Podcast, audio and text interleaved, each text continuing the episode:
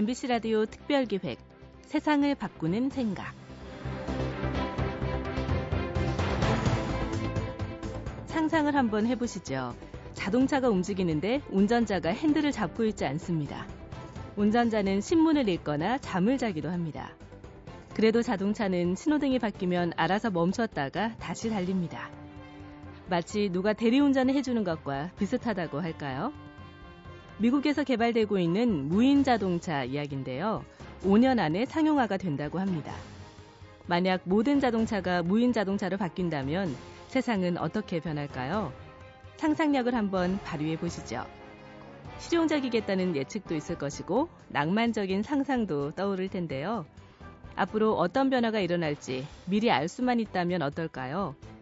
현실을 쫓아가기에 급급한 추종자가 아니라 남보다 먼저 움직이는 리더가 될 수 있겠죠. MBC 라디오 특별기획 세상을 바꾸는 생각.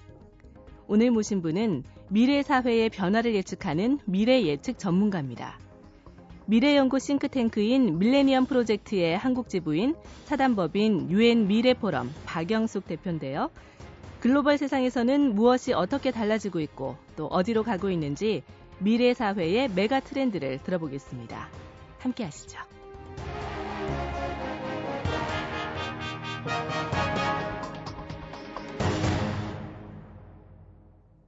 안녕하세요. 박영숙 UN 미래 포럼 대표입니다. 소멸하는 것들이 굉장히 많이 있습니다. 물론 부사하는 것들도 많이 있고요. 저는 미래 예측을 하는 UN 미래 포럼을 운영하고 있습니다. 미래는 돌아서면 바뀌고 또 돌아서면 변해서 미래 예측이 부상한다고 합니다. 약 40여 개국에서 미래 전략청이라든가 미래 전략기구 국가에서 운영을 하고 있어요. 미래 예측은 또 방법론을 통해서 합니다. 40여 개 방법론들이 개발이 돼 있고 팩스 기계는 1966년에 나와서 오늘날 완전히 사망했죠. 10년 전에 계산기 만드는 사람을 제가 알았습니다. 계산기가 4, 5년 내에 사라진다고 제가 말했죠. 그랬더니 그 사람이 화를 냈어요. 컴퓨터, 핸드폰, 시계 이런 곳으로 계산기가 들어간다고 제가 이야기를 했죠. 아무튼 그 사람은 나중에 망하고 말았습니다. 비디오 가게 하는 친구가 있었어요. 비디오 가게들이 다 없어진다고 제가 예측을 했죠. 그 사람도 저에게 화를 냈습니다. 그 후 그 친구는 가게 권리금도 없이 그냥 문을 닫고 말았습니다. 3, 4년 전만 해도 연말에 달력과 지도책을 선물로 줬죠. 지도책은 내비게이션을 완전히 소멸하였고 이제는 성경책마저 스마트폰으로 태블릿으로 읽어요. 아마존 이라는 데 아시죠? 아마존에서 2012년에 최초로 온라인 출판이 종이 출판을 추월하였다고 하였습니다. 1993년에 나온 이 돈 받는 문자 메시지도 이제 소멸했죠. 이미 카톡으로 변하고 집 전화는 스카이프나 무료 전화로 변하고 있습니다. 이렇게 변하는 것이 굉장히 많이 있는데요. 새해에도 사라지는 것들을 한번 정리를 해볼게요. 디지털 카메라 1년 또는 2년 남았다고 저희는 예측합니다. 카메라가 이미 스마트폰이나 태블릿으로 들어가고요. 이제 구글에서 안경 TV를 내놔요. 안경 TV는 오른쪽에 카메라가 달려 있습니다. 그래서 사진 찍어 테이크 픽처 하면 사진을 찍어요.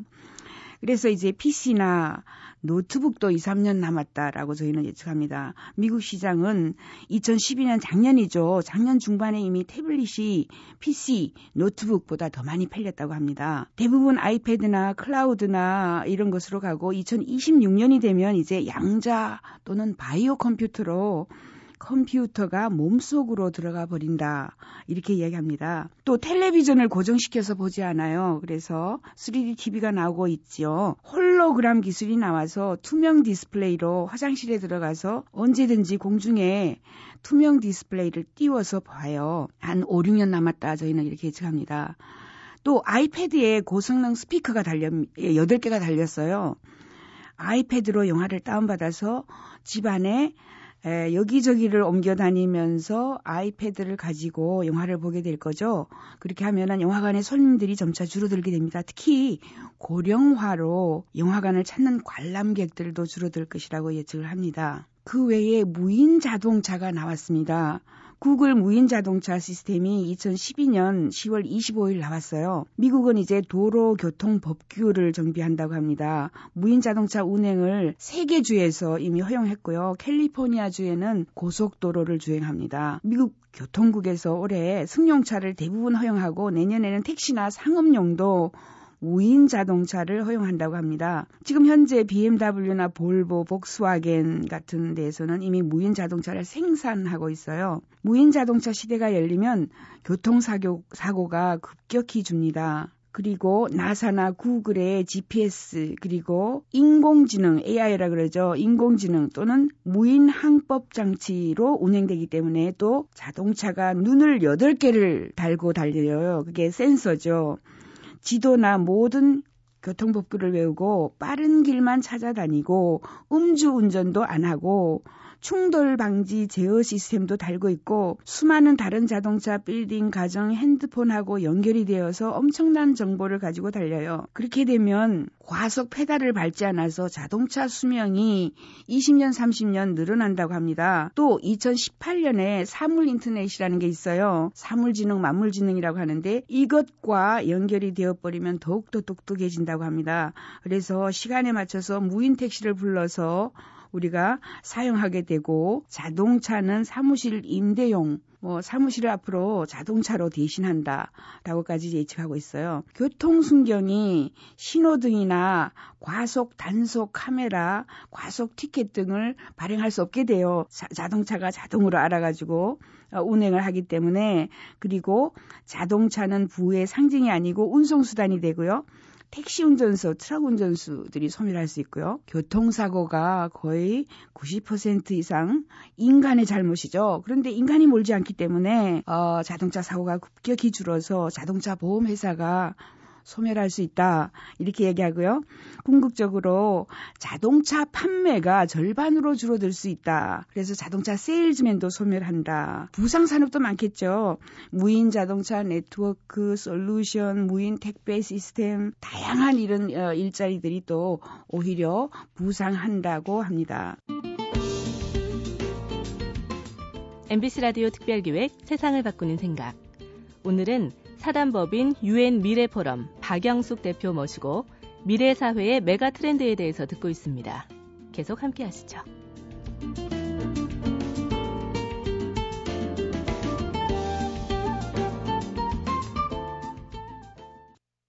그 외에도 현금 없는 사회가 온다. 캐시리스. 미국에서는 2020년이 되면은 자동으로 현금이 사라진다라고 정부도 예측하고 있고요. 데이빗 워윅이라는 미래학자가 예측을 하고 있습니다. 현금 인출기가 미국에서 ATM이라 그러죠. 이미 점차 소멸 중이에요. 현금을 빼지 않아요. 쓰지 않아요. 미국에서 현금 소멸 시뮬레이션을 해봤더니 강력 범죄가 줄어들어요. 강도라든가 소매치기가 소멸하는 거죠. 그리고 정치인도 소멸하는데요. 검은 돈을 받을 수 없기 때문입니다. 미국은 조폐청 직원이 이미 많이 줄었습니다. 현금 넣는 지갑도 사라지겠고 동전이라든가 캐시박스나 현금 수송 차량, 무장경비, 보이스피싱 이런 것도 감사하겠고요. 은행 창구들이 많이 소멸합니다. 은행 직원도 줄겠고요. 현금 세는 기기 이런 것들도 없어질 수가 있고요. 또 은행권의 조폐청이 소멸하기 때문에 은행권의 주화라든가 특수화폐, 제품 제조, 현금 보관 창고, 은행의 비밀 창고 이런 것들이 사라질 수가 있겠죠. 부상 산업도 많습니다. 전자화폐로 가기 때문에 지불 시스템, 페이 시스템이라 그러죠. 페이팔 같은 이런 시스템들이 많이 나오고 솔루션도 많이 나오고 핸드폰으로 돈을 지불하기 때문에 다양한 어플들이 많이 나올 거라고 생각합니다. 연예 기획사들도 소멸할 수 있다. 저희는 이렇게 봐요. 왜냐하면 기획사 역할 중에 마케팅을 이제 유튜브로 하고요. SNS로 하고 미국에서 6만 원짜리 녹음기가 나왔는데 제가 실제로 봤어요. 너무 훌륭합니다. 음악을 자기 방문 닫아놓고 기타로 녹음을 해요. 그리고 그것을 유튜브에 곧장 올릴 수 있습니다. 소음을 줄여주죠. 스튜디오를 대신해서 스스로 방 안에서 기타 치면서 노래하는 이런 형태가 올 것입니다. 그래서 연예기획사 찾아가지고 연습생 10년 하고 거기에다가 스튜디오에 올라가서 뭐 몇 억을 주고 녹음을 하지 않는 이런 세상이 올 수도 있어요. 강남 스타일이 유튜브에 올린 거죠. 그리고 특별히 마케팅을 해외 나가서 한 것도 아닙니다. 이렇게 세상이 바뀐다는 거죠. 생산사회, 소비사회, 문화연예사회 40년마다 이렇게 바뀌어요. 2020년이 되면 문화연예사회가 끝이 나고 교육사회로 간다고 합니다. 농경시대는 7,000년 동안 지속되었어요. 산업시대 200년 빨라지죠. 정보화시대 50년 만에 끝이 나고 2015년부터 후기 정보화 시대로 간다. 이 후기 정보화 시대는 기후에너지 산업 시대다. 이렇게 이야기하고 또 네트워크의 시대다.